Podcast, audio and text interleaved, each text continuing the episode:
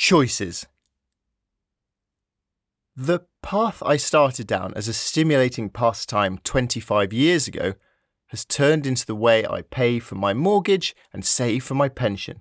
It seems hard to believe sometimes. Adventure requires a suspension of disbelief, like sport or the square root of minus one. Adventure does not matter much, but I've pursued it pretending that it does as a way to get to what really does matter purpose, time, health, and freedom. The paradox is interesting. Adventure suggests a carefree lifestyle which I cherish, but at the same time, I take my work seriously. It is a solitary job that depends upon a community and an audience. I try to speak with authority to audiences about their lives whilst being full of doubt about my own life. I've poured so much of my life into adventure, yet I'm very aware that it's not a matter of life and death. Writing this book, I realised that a few principles are repeated over and over in my version of being a working adventurer. Go on adventures that resonate with you. Remember that everyone starts from zero. Begin there and be willing to stick at it for the long haul. Become an authority in your niche. Listen to your audience and solve a problem for them.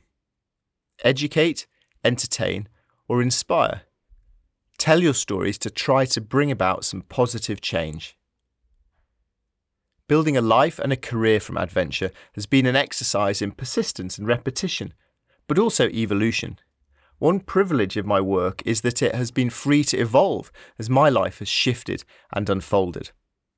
In the beginning, I targeted doing what I wanted to do with my days and then figured out a way to make that pay, rather than chasing money first and fitting what I loved in around the edges.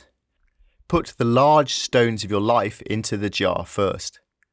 The few occasions I have felt disgruntled in my work are when I've prioritised earnings or ego. The times where I've been more successful have been when I have been at the front of an idea, looking to set the trend rather than follow one. Either that, or when I have thought, this idea is ridiculous and won't interest anyone else, but it feels irresistible to me, so I'm going to do it anyway.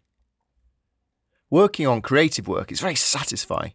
It has been a lot of fun and personally fulfilling, and hopefully occasionally mildly useful to others. I hope that you might have found some parallels with your own work and perhaps found some helpful ideas, or at least the reassurance that you're already doing a better job than me. Those who have done better than me as a working adventurer, in my subjective opinion, have generally done so because they focused and specialised in one thing and became brilliant at it. My fondness for being a generalist has spread me thin by comparison. On the other hand, those who have fared worse than me, in my bitchy, boastful opinion, have worked less hard, not told their story so well, or focused less on the whole package of being a working adventurer. Whichever way you look at it, success comes from focusing, persisting, and becoming an expert at something that others are not. That doesn't even touch on the caliber of anyone's actual adventures. Being a working adventurer is more about what goes on beneath the shiny tip of the adventure iceberg. Those things are no worse than the adventure, they're just entirely separate. Surprisingly separate, perhaps. This, of course, raises the question of what success means as a working adventurer. It's such an individual thing that so long as each person meets their own criteria, they have succeeded. Success for me is to have built a viable career out of doing what I love every day. Ask an Adventurer has not been a guidebook or a perfect map, it's just the meandering path that I took and continue to walk down. I am as excited as ever to discover what waits over the horizon. Whether you are considering becoming a working adventurer yourself, beginning a different sort of self employed creative work, or simply looking to live a little more adventurously, I'd urge you to be bold. Above my desk, I have a quote from author Paulo Coelho that reminds me not to hang about. One day or day one, you decide.